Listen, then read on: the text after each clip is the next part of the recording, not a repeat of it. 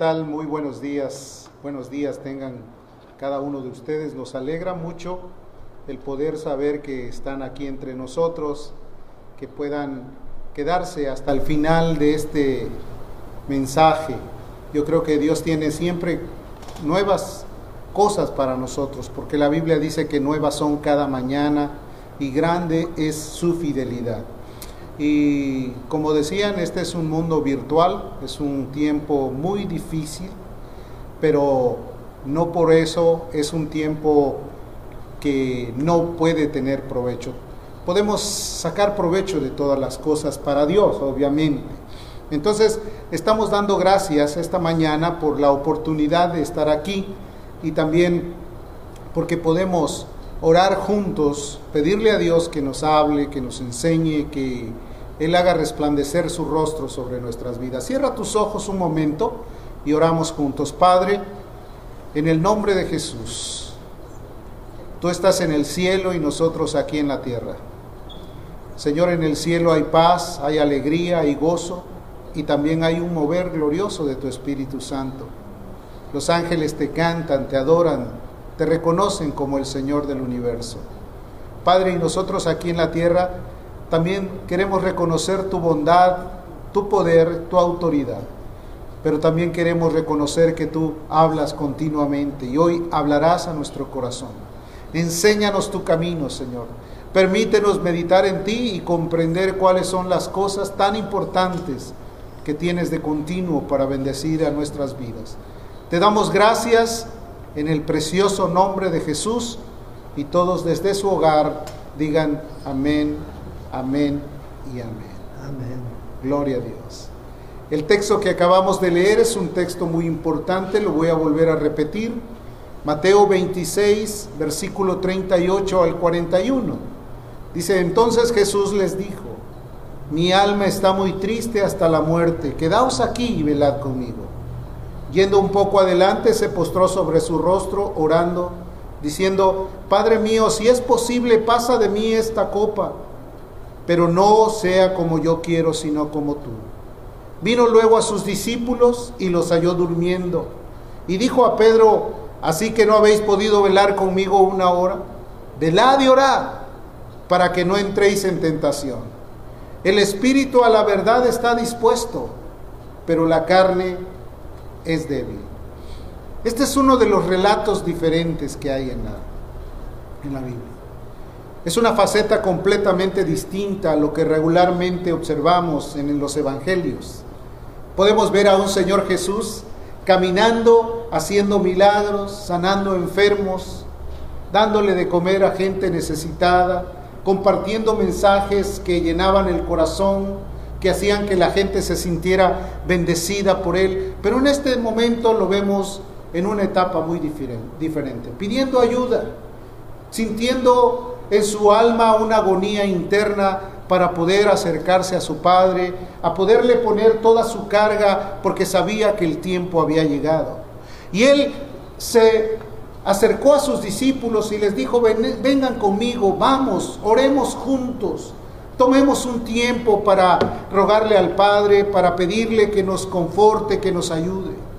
Ya estando cerca, dice que su primera oración fue, Padre, si es posible, pasa de mí esta copa, como queriendo decir, Señor, si tú lo permites, déjame que esto no suceda.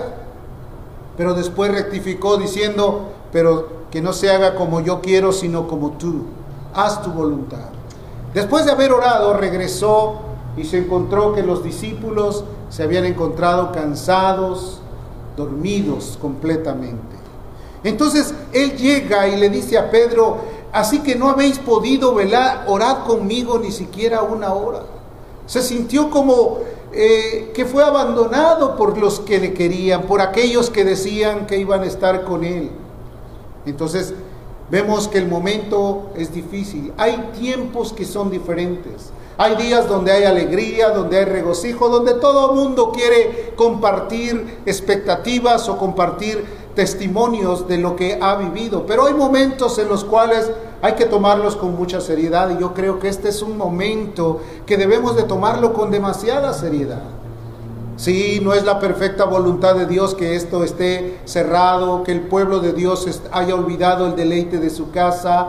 No creo que sea la voluntad de Dios perfecta que estemos arrinconados pensando que no va a pasar nada. No creo que sea la voluntad de Dios que la gente diga que se ha eximido, que se ha acabado la obra de Dios, porque el fundamento de Dios está firme con un sello. Conoce Dios a los que son suyos y apártese de iniquidad del que invoque su nombre. Quiere decir, la iglesia no va a caer rendida ante los impulsos del enemigo, porque las puertas del Hades no van a prevalecer ante la iglesia gloriosa. Jesucristo es el mismo de ayer, de hoy y de siempre, y tiene los elementos suficientes y necesarios para que nosotros podamos tomar en consideración que Él es nuestro soporte, Él es nuestra ayuda. Jesús se acercó a sus discípulos, les pidió ayuda, les dijo: vengan conmigo, quiero que estén conmigo, voy a orar. Y oró una vez, oró otra vez, y en las dos ocasiones los encontró dormidos. En la tercera ocasión que regresó les dijo: ya descansen, se acerca el que me entrega. Como queriendo decir, ya no hay otra cosa más que cumplir con lo que está estipulado dentro de los planes de Dios. Entonces, después de haber platicado con su Padre, les pidió: duerman tranquilos. Esto nos hace ver, queridos hermanos, amigos, que somos personas demasiado frágiles. A veces, por cualquier cosita nos estamos derrumbando. En ocasiones no tenemos el carácter fuerte como para decir: voy a permanecer firme, voy a agarrarme de la mano de Dios, voy a fortalecerme en el poder de su fuerza, sino que a veces nos quebramos ante pequeñas cosas que nos hacen sentir como que no tenemos lo suficiente para cruzar la línea, olvidando que el Dios del cielo dijo que Él no nos iba a dejar ni nos iba a abandonar. No toleramos a veces la carga de nuestro diario vivir. A veces vienen dardos completos, vienen influencias del enemigo, caen sobre la gente algunos problemas o algunos conflictos que dicen: no los voy a poder llevar adelante, me siento derrotado, me siento cautivo. Cuando la Biblia dice: diga el débil, fuerte soy. Debemos de comprender que en Él está la fortaleza, Él es el Todopoderoso y en Él debemos de refugiarnos. Querido hermano, déjame tener alegría y poder decirte con toda claridad que Jesucristo sigue siendo el Rey de Gloria, el autor y consumador de la fe, y el que tiene poder para sostenernos en los tiempos difíciles. A veces nos abaten las luchas, a veces vienen los conflictos y decimos: ¿qué está pasando? ¿Por qué tanto? Ya no vemos lo duro sino lo tupido, y de repente pensamos que ya Dios se ha olvidado de nosotros. Mentira del diablo. Dios todavía sigue teniendo en control las cosas y se acuerda de cada uno de nosotros, porque contados tiene los cabellos de nuestra cabeza, las estrellas las conoce por su nombre. Él es el sabio y inteligente y sabe quiénes somos, cuál es nuestra necesidad, y conoce nuestros anhelos, pero también nuestras frustraciones. Él es el Todopoderoso. Dios todavía sigue siendo el mismo de ayer, de hoy, de siempre.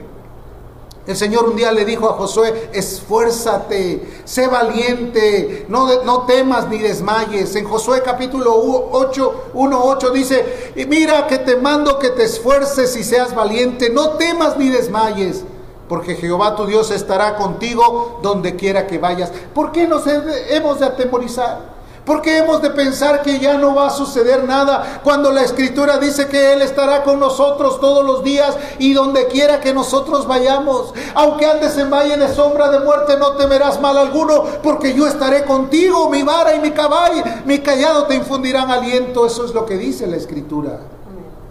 Al apóstol Pablo, cuando le escribía las cartas a sus discípulos, uno de ellos, Timoteo, también les dijo: tú pues, hijo mío, esfuérzate en la gracia que es en Cristo Jesús. No te esfuerces en tus fuerzas, porque como seres humanos tendemos a claudicar rápidamente, tenemos a cansarnos, tendemos a tener una cierta resistencia y después ya nos queremos dejar abatir. Eso es importante, pero si te esfuerzas en la gracia, en el favor, en el regalo, en la ofrenda que Dios te da como hijo, tú vas a poder salir adelante. Esfuérzate en la gracia que es en Cristo Jesús.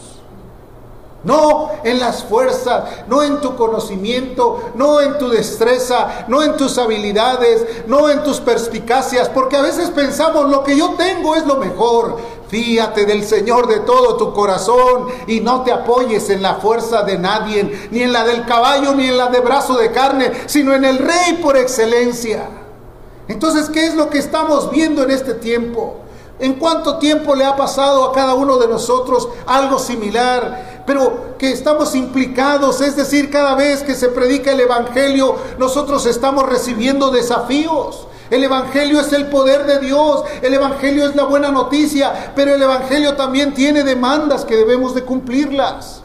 Cada uno de nosotros, al haber escuchado el Evangelio, escuchamos la buena noticia de que Él vino a salvarnos para que vivamos para Él, para que seamos obedientes a su palabra, porque en esto conoceréis que somos los discípulos de Cristo, cuando empezamos a tener amor los unos por los otros, cuando podemos desarrollarnos de la manera en la que podemos decir, Él es nuestro Señor, Él es nuestra autoridad, Él es nuestra fortaleza. Entonces los desafíos son demandas que Dios hace para que nosotros podamos asirnos de ellas. Por esa sencilla razón creemos que el tiempo de Dios, que está pidiendo que nosotros no desmayemos ante las pruebas, que no nos dejemos caer, querido hermano. Sí, es cierto, mucha gente ha sido como amedrentada por todas estas cosas y no es para menos. Hemos visto que hay muchos índices de contagios, pero también sabemos que si cuidamos y guardamos nuestra vida con responsabilidad, sabremos que podemos ser más útiles para Dios. En este tiempo, ¿en cuántas ocasiones no te he dicho que podemos tener mayores oportunidades de transmitir nuestra confianza con Dios a través de nuestros diálogos, por medio de las redes o por medio de todos estos elementos que Dios ha permitido que existan? Un mensaje de texto, un chat de videollamadas, una lectura bíblica con 2 o 3 personas como para poder tener fortalecimiento espiritual. ¿Cómo se va a encontrar la iglesia cuando Él regrese? La Biblia dice que cuando Jesús regresó, los encontró dormidos. No fue una, fueron 2 veces. En la tercera ocasión les dijo, ya descansen. Ya se acabó todo esto, ahora viene el que me entrega. Entonces, ¿qué quiere decir? ¿Cómo estaremos? ¿Estaremos dormidos? ¿Estaremos completamente tronados espiritualmente? ¿Estaremos apartados ya de cualquier deseo de encontrarnos con Él? Cuidado, querido hermano, esto es realmente una advertencia, un desafío para nosotros, para que volvamos los ojos a aquel que hizo los cielos y la tierra, para reconsiderar que el que está vivo y que nos llamó es poderoso para guardarnos en los tiempos difíciles. Amén. Entonces nosotros vamos a ser tratados de acuerdo a nuestro comportamiento, de cómo nos desarrollamos. Los recursos que tiene Dios son demasiados. Dice la Escritura que Él puede suplir lo que nos haga falta conforme a sus riquezas en gloria. Quiere decir, necesitas la ayuda de Dios, Él te la va a dar. Necesitas la fortaleza, Él no se va a cortar la mano para no dejar de bendecir tu vida. En todo momento nos ha dado lo que nosotros realmente necesitamos. Ahora, yo quiero explicarte cuál es la gran razón por la que mucha gente ahorita está desertando de la línea del Señor. ¿Por qué mucha gente no está correspondiendo a los llamados de Dios? ¿Por qué mucha gente está durmiendo en los momentos en los que debe de estar más despierto para poder comprender qué es lo que Dios quiere para su vida? En primer punto, sabemos que el Evangelio es la buena noticia. Tiene advertencias para nosotros. Nosotros debemos de reaccionar a Él, pero esas reacciones estarán determinadas de acuerdo a lo que nosotros podamos entender. Por esa razón, dice que, bueno, trataré de ser específico y claro para determinar con buenas palabras la perspectiva que tenemos al escuchar el Evangelio. La concentración va a determinar el resultado de nuestro entendimiento. Es decir, nosotros podamos actuar mejor de acuerdo a lo que podemos entender. Si comprendemos claramente el Evangelio, entonces vamos a actuar de una mejor manera. Vamos a tener la mejor oportunidad para poder hacer la obra de Dios, para poder caminar en el Señor, para poder tener el entendimiento. Dios es bueno y hasta este momento no nos ha dejado, nos ha ayudado y nos ha dado todo lo que realmente necesitamos. Entonces debemos de comprender algo, mejor siendo oidores, pero también a la vez hacedores de la palabra. Que lo que escuchamos lo consideremos para ponerlo en práctica. ¿Sí? El profeta Isaías habló una parábola, le llamó el cantar de la viña. Y en ese cantar él expresó algo muy importante, Isaías 5. Dice, cantaré por mi amado el cantar de la viña. Tenía mi amado una viña en una ladera fértil. Cuando habla de una ladera fértil, se imagina uno un lugar completamente productivo.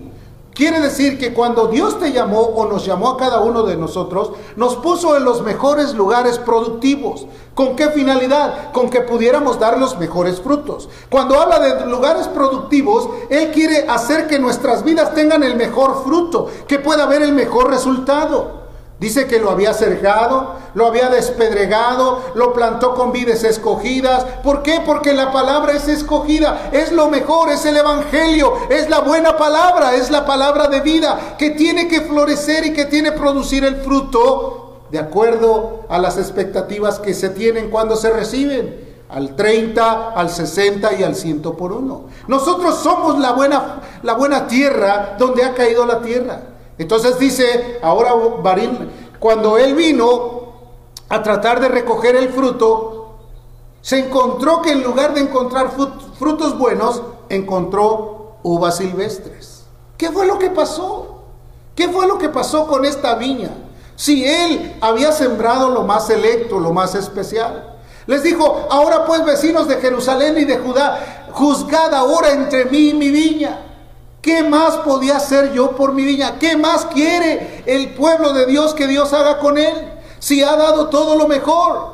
Si nosotros estamos no dando el fruto correcto, es porque la perspectiva del evangelio no la hemos entendido claramente. El evangelio es para que se entienda. El evangelio es el mensaje del cielo, es el mensaje de la buena noticia. Y cuando lo entendemos con claridad, entonces podemos decir que Él es nuestro Rey, nuestro Señor y nuestro guía para seguir adelante. Entonces, Él habló de esto con una finalidad de podernos voltear los ojos a Él para entender sus verdades. Entonces, nosotros no queremos ser como esta vid, que teniendo todas las buenas provisiones de Dios, estemos dando los frutos malos. Queremos ser una tierra que produzca frutos agradables a Dios. Entonces, cuando el evangelio no se considera de esta manera, no se entiende de esta forma, por esa razón es que vemos que no hay resultados maravillosos. ¿Estás escuchando bien? ¿Estás oyendo lo que Dios quiere? ¿Estás comprendiendo los desafíos que Dios te dice? ¿Estás escudriñando en tu corazón qué es lo que Dios demanda de ti? ¿Qué es lo que quiere Dios de ti? Hacer justicia, misericordia, ser humilde ante Dios. ¿Qué es lo que quiere Dios de ti? Hijo mío, dame tu corazón. ¿Estás consciente de lo que Dios quiere de ti? Que tú puedas entregarle tu corazón, que puedas rendirte ante su presencia, que puedas reconocerle la autoridad que Él tiene, que puedas comprender que Él es nuestra majestad y que nosotros somos servidores solamente de Él, pero que por cierto tendremos como herencia la vida eterna. Tendremos como resultado la bendición que enriquece y que no añade tristeza. Tenemos como resultado que el compañerismo de Cristo estará con nosotros todos los días hasta el fin del mundo. Tendremos como resultados una mansión donde Él ha ido a prepararlo para que donde Él esté nosotros estemos con Él. Tendremos todo lo necesario para poder decir, Él es el Todopoderoso que nos responde a nuestras necesidades y inquietudes. ¿Qué otra cosa más podemos ver? ¿Por qué razón la gente se duerme, empieza a desertar de las filas del Señor? empiezan a tener desánimo, algunos ya no quieren tener ningún contacto con la iglesia o con la gente que se llame cristianos, otros han tirado sus armas de guerra, otros ya las apolillaron y las dejaron a un lado porque ya no quieren tener el compromiso de seguir hacia adelante. Querido hermano, este tiempo ha sido un tiempo mal aprovechado, porque en mucho tiempo esto era lo que necesitaba la iglesia, apartarse mientras el mal pasaba para orar, para interceder, para tener mayores tiempos de lectura, tiempos de calidad en los altares familiares, momentos en los cuales tú puedas tener el cielo en la tierra a través de la oración y la búsqueda. Y en ocasiones todo se volvió en ansiedad, en conflictos, desesperación. Querido hermano, tomemos en consideración, no menospreciéis al que habla, escuchemos la palabra y tomemos en consideración que Dios tiene algo mejor para nosotros. El evangelio que se ha compartido posiblemente ha sido algo no bien entendido.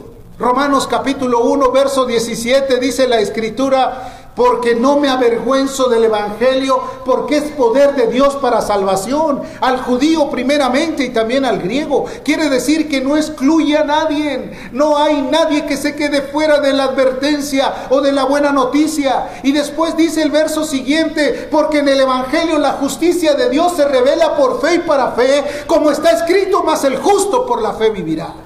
¿Qué quiere decir? Que cuando la persona recibe el evangelio, rápidamente entiende la demanda, sabe que debe de haber una rendición, pero sabe también que debe de haber una confianza en aquel que lo está llamando. Si mucha gente se rinde pero no confía en aquel que lo está llamando, pues está solamente tomando una actitud de arrepentimiento, pero sin considerar que hay una salida para todo ello. El poder de Dios explica completamente o hace alusión de la salvación total, que es el principal propósito de Dios. Dios envió a su Hijo para salvar, para restaurar, para dar vida. Querido hermano, cuando Él en el cielo declaró: voy a enviar a alguien para salvar a este mundo, porque lo vio perdido, lo vio desenfrenado, porque vio que no había solución para Él, Él decidió enviar a su Hijo a morir por nosotros. Fue revelado por fe y para fe. Juan 3, 16 y 17 dice: porque de tal manera amó Dios al mundo, que ha dado a su Hijo unigénito, para que todo aquel que en Él cree no se pierda, mas tenga vida eterna. Porque no envió Dios a su Hijo al mundo para condenar al mundo, sino para que el mundo fuera salvo por Él. Quiere decir, envió a su Hijo para rescatar a todo aquel que cree en Él, a todo aquel que confíe en su nombre. Y no lo envió para condenar al mundo. A veces el mundo se siente condenado, aislado. No, querido hermano, el mundo a veces se siente así porque no confía en aquel que ha venido a salvarlo. Jesucristo ha extendido sus brazos de amor y de misericordia por todos los hombres. No importa en la condición que se encuentre, no importa de qué manera haya vivido, si viene a Cristo, en Cristo hay solución para sus pecados, en Cristo hay solución para sus vidas marginadas y deterioradas, en Cristo hay solución para poder rescatar al hombre que se encuentre aún profundizado en lo más sucio del pecado. Jesús vino a salvar lo que se había perdido. No vino a condenar al mundo, sino para que el mundo fuera salvo por Él. Esta es una clara manifestación del amor de Dios. Ese amor de Dios, por haberse multiplicado la maldad, el amor de muchos se enfriará. Y quizás ahora ya nadie sabe qué es amor. Amor ya es un texto, es una palabra, es una frase, pero ya no hay una experiencia del amor. La gente vive en guerra, en conflictos, en turbaciones, en desestimarse el uno al otro, en desconfianzas. Entonces, la palabra amor posiblemente es un texto para muchos. No es una expresión, no es una vivencia. Hay matrimonios que ya eso dejó de existir por muchos años, que cada quien duerme en su propio cuarto, que cada quien está aislado de tener contacto. El amor cubre multitud de faltas. El amor es de Dios, y el que ama conoce a Dios, porque Dios es amor. El que no ama no conoce a Dios, porque Dios es amor. Amor es el poder entrelazarse y comprenderse los unos a los otros. Es el poder tomar consensos, reconocer errores y poder decir, estoy equivocado, pero puedo tener una reconciliación. Entonces, cuando no se entiende esa verdad, por esa razón muchos se debilitan. Por haberse multiplicado la maldad, el amor de muchos está enfriado. Ya muchos no tienen el anhelo ni siquiera de atender, se ha perdido la perspectiva de acercarse a Dios, de atender con atención la palabra, de poder discernir, de poder entender qué es lo que Dios me está diciendo a mí, me está hablando a mí, qué es lo que quiere conmigo. El Evangelio tiene que ser predicado con claridad. El amor de Dios se manifestó de una manera muy especial en Romanos capítulo 5, versículo 6, dice, porque Cristo cuando aún éramos débiles, a su tiempo murió por los impíos. Sí, murió por nosotros, que estábamos perdidos en delitos y pecados, que estábamos viviendo en nuestra propia vida, en nuestra manera frágil de vida. ¿No dice la Escritura, palabra fiel y digna de ser recibida por todos, de que Cristo vino al mundo para salvar a los pecadores, de los cuales yo soy el primero? Esa era la expresión de Pablo, de los cuales yo soy el primero. A su tiempo murió por los impíos. Ciertamente apenas morirá alguno por un justo, con todo pudiera ser que alguno osara morir por el otro. Mas Dios muestra su amor para con nosotros, en que siendo aún pecadores, Cristo murió por nosotros. Pues mucho más estando ya justificados en su sangre, por él seremos salvos de la ira. Aleluya al Señor. Quiere decir que fuimos justificados y eso nos hace estar salvos de la ira que viene, de los conflictos que se están manifestando. A su tiempo murió por nosotros. ¿Por cuántos murió Cristo? Ahí desde tu casa. ¿Por cuántos murió? ¿A cuántos les dio fuerza para que no se me duerman? ¿A cuántos les dio fuerza? Murió por nosotros pagando un precio alto. Ese amor es el que produce que el corazón se sienta contristado. Dice la Biblia, el amor de Cristo nos constriñe, nos hace así, sentir que nuestro corazón tiene anhelos de poder hacer algo mejor. Porque el amor de Dios ha sido derramado en nuestros corazones por el Espíritu. Pero no han entendido muchos el Evangelio. Tenemos que ser extensos. El interés de Dios es poder hacernos entender. No podemos justificarnos nosotros a nosotros mismos. No podemos pensar, lo que hago yo, ya esto me justifica. Mira, yo ya hice esta otra cosa. No, recuerda que muchos llegaron y se presentaron ante Jesús y le dijeron, Señor, en las plazas hemos bailado, te hemos escuchado predicar, hemos hecho esto otro. Y él dijo, apartaos, yo no los conozco. No nos podemos justificar nosotros a nosotros mismos. Tenemos que recibir la justificación de aquel que tiene el poder de perdonar el pecado y está dispuesto a hacerlo porque él es bueno. Entonces eso es lo que provoca que muchos no han entendido el Evangelio y por esa razón les es muy fácil decir, hoy soy cristiano, hoy no soy cristiano, hoy estoy con Cristo, hoy no estoy con Cristo. No, por esa razón les es muy fácil porque no conocen el Evangelio. Están carentes de la piedad, están carentes del amor. Por eso muchos no han añadido a su vida virtud. Y eso es lo que Dios quiere que tengamos, la virtud de haber sido llamados hijos de Dios. Hechos 17:30, la Escritura nos dice, pero Dios, habiendo pasado por alto los tiempos de esta ignorancia, manda a todos los hombres en todo lugar que se arrepientan. Tiene que haber una verdadera rendición, un arrepentimiento genuino, algo que pueda decir, estoy negándome a mí mismo y a mis placeres, estoy negándome a mi vida pasada, ahora quiero vivir solamente para Dios. Demanda que los hombres vuelvan y se dobleguen ante su presencia, reconociendo que él es el máximo Dios todopoderoso. Jesús vino predicando el Evangelio y su mensaje estaba versado en lo siguiente: el tiempo se ha cumplido y el reino de Dios se ha acercado, arrepentíos y creed en el Evangelio. El arrepentimiento es creerle a Dios, es tomar en consideración el llamado, es aceptar las demandas de Dios. Sin arrepentimiento no hay salvación, sin arrepentimiento no hay conversión, ni aquí ni en ningún otro lugar del mundo. La palabra arrepentimiento se traduce del original etimológico como metanoeo, que es dar una vuelta de 180 grados, que se iba hacia la oscuridad, ahora volteas hacia donde se encuentra Cristo, el Rey de Gloria. Eso es lo que significa. Los profetas hablaron de ello. Juan el Bautista habló de ello. El Señor Jesucristo habló de ello. Pablo habló de ello, Pedro habló de ello con todo el corazón, y dentro de nosotros, de aquí del ejército de salvación, la doctrina 7 lo atestigua. Creemos que el arrepentimiento para con Dios, la fe en nuestro Señor Jesucristo y la regeneración por el Espíritu Santo son necesarios para la salvación. Eso es lo que dictamina la doctrina número 7, y es algo que nosotros debemos de considerar. Es un fundamento doctrinario para poder vivir plenamente en comunión con Dios.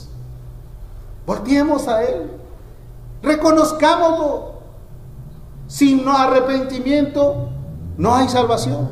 El arrepentimiento es necesario para la salvación.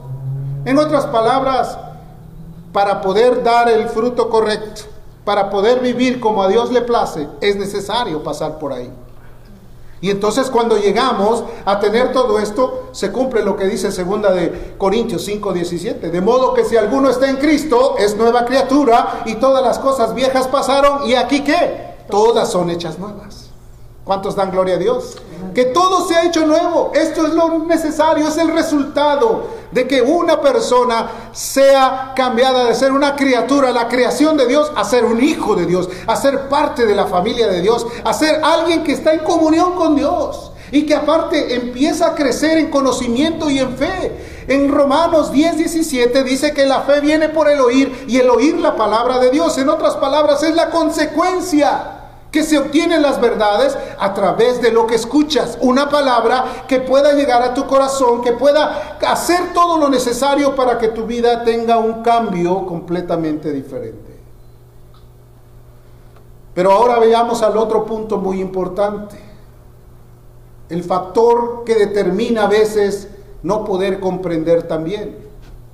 La Biblia, la Escritura, la palabra de Dios. Y aquí es un terreno difícil donde quiero entrar. Es una de las materias olvidadas. La Biblia se olvida en el estante. La Biblia se olvida en el carro. La Biblia se olvida en el portafolio. O la Biblia se olvida en las bancas de la iglesia. ¿Qué quiere decir? Que como nosotros tratamos la palabra es como estamos tratando realmente a Dios. El interés que ponemos por la palabra es el interés que le ponemos a Dios. Porque al fin y al cabo, la Biblia es un libro que sin el Espíritu de Dios es letra muerta.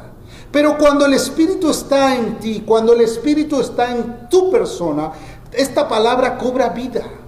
Y estas palabras son vida y son espíritu. Y la palabra llena, y la palabra te hace sentir realmente, completamente manifiesto en el amor y en la comunión con Dios. Porque en Él conoces las referencias que Dios tiene para ti. Esto es lo que enseña la Escritura. Dios le dijo a Josué: nunca se apartará de tu boca este libro de la ley, sino que de día y de noche meditarás en él para que guardes y hagas conforme a lo que en él está escrito. Porque entonces harás prosperar tu camino y todo te saldrá bien. Fíjate nada más, hará prosperar tu camino y todo te saldrá bien. Ahora entiende algo muy importante. Josué recibió este llamado. Josué vio las victorias de Dios. Vio cómo cuando obedeció, dio vueltas a Jericó, Jericó se cayó.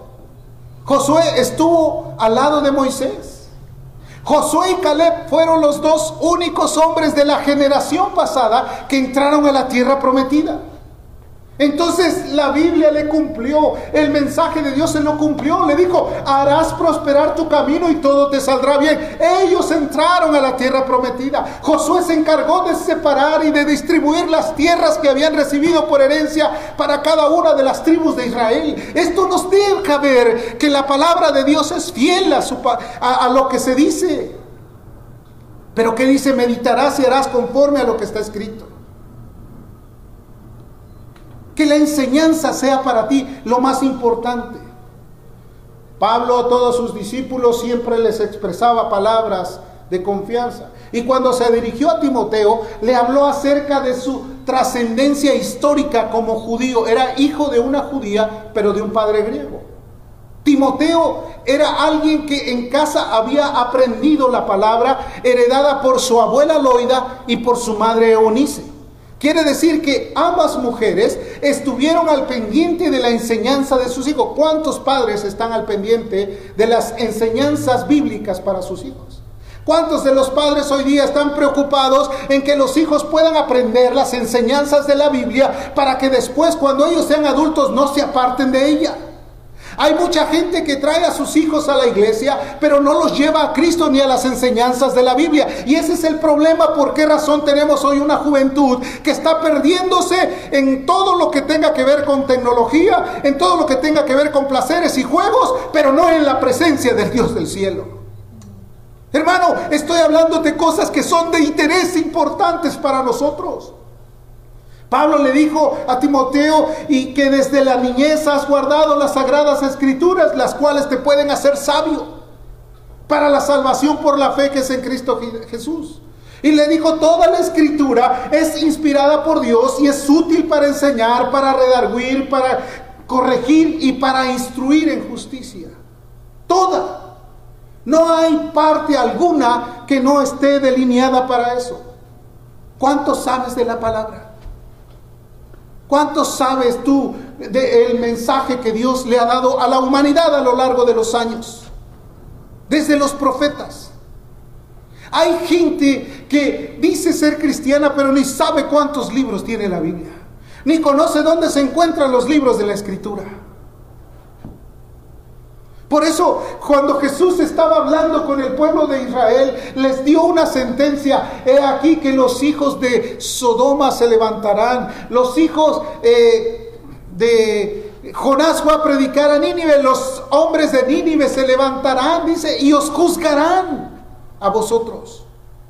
Porque en Nínive no había Biblia, en Nínive no había predicadores, en Nínive no había nada que los pudiera acercar a Dios. Y cuando llegó el profeta Jonás les habló una palabra que era de advertencia.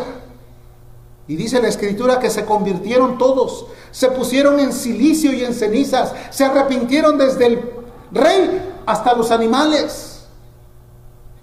Y por eso Jesús dijo, los de Nínive se van a levantar y os van a juzgar a vosotros. Porque Nínive creyó, y vosotros, después de haber tenido todo el testimonio, no os habéis arrepentido para buscar el rostro de Dios. Querido, ahora más que nunca nos surge entender que Dios es amor. Y cuando te hablo estas palabras, no es para que te sientas condenado, ni mucho menos. Estoy hablándote porque son palabras de amor. Las palabras de Cristo son amor. Te están haciendo ver, comprender qué es lo que tú necesitas hacer para Dios. Entregarte a Él, caminar con Él. Que no nos vaya a encontrar dormidos después de que nos ha estado llamando con urgencia. Vengan y platiquemos con nuestro Padre. Ven y acércate para que hablemos con Él. Ahora más que nunca nos está impuesta la necesidad de acercarnos a Dios con alegría. No demora su venida. Creo que Él está pronto de regresar. Y una de las claras explicaciones que le dio a sus discípulos, velad y orad para que no entréis en tentación. A la verdad la carne es débil, pero el espíritu está presto. Sí, nuestra carne es débil, somos vulnerables, somos a veces muy dados a los tormentos mentales, nos olvidamos de que nuestro Dios es un Dios fuerte y poderoso. Nos olvidamos de que Él puede hacer todas las cosas. Los desafíos que estamos enfrentando hoy son con verdadera urgencia, remontándonos a unos años atrás. En los mensajes del profeta Jeremías dijo lo siguiente, Jeremías 6:16, paraos en los caminos y mirad y preguntad por las sendas antiguas, cuál sea el buen camino, y andar por él y hallaréis descanso para vuestras almas. Fíjate qué advertencia, fíjate qué declaración, hallaréis descanso para vuestras almas, mas ellos dijeron, no andaremos por ahí. Oh Dios mío, yo espero que no vaya a ser tu respuesta. Paraos en los caminos. Hay una encrucijada en este mundo. Hay un camino amplio y grande que conduce a la perdición, y muchos son los que van por ahí. Pero hay un camino que es angosto y estrecho que conduce a la vida, y por cierto, pocos caminan por él. Por eso Jesús les dijo, procurad entrar por la puerta angosta, porque os digo que muchos procurarán entrar y no podrán. Después de que Jeremías dio esta advertencia, ellos dijeron, no andaremos. Jesús es el camino, Jesús es la verdad, Jesús es la vida. Amado, como una recomendación final, volvamos a Él y Él se volverá a vosotros. Caminemos con seguridad, no hay tropiezo en Él. Él dijo, bienaventurado el que no halle tropiezo en mí. Que cuando Él regrese nos encuentre despiertos, alabando y bendiciendo su nombre, reconociendo que en Él tenemos todo lo que nos hace falta. Querido hermano que estás ahí en tu casa, ponte de pie un momento, levántate, cierra tus ojos, inclina tu rostro y levanta tus manos en señal de rendición para decirle, Señor, he oído tu palabra y temí. Oh Padre, ayúdame en este tiempo. Fortalece mi vida y dame, Señor amado, la plena confianza de agarrarme de ti. Quiero tomarme de tus manos y caminar en ti. En ti mi alma se regocija. En ti confía mi corazón. Perdóname, Señor, por cualquier acción que haya tomado deliberadamente en contra tuya. Y recibe mi vida para gloria de tu nombre. Me comprometo a meditar en tu palabra. Me comprometo a entender tu verdad. Me comprometo a poner en práctica lo que escucho como mandamiento. Me comprometo a creerte más y más cada día de mi vida.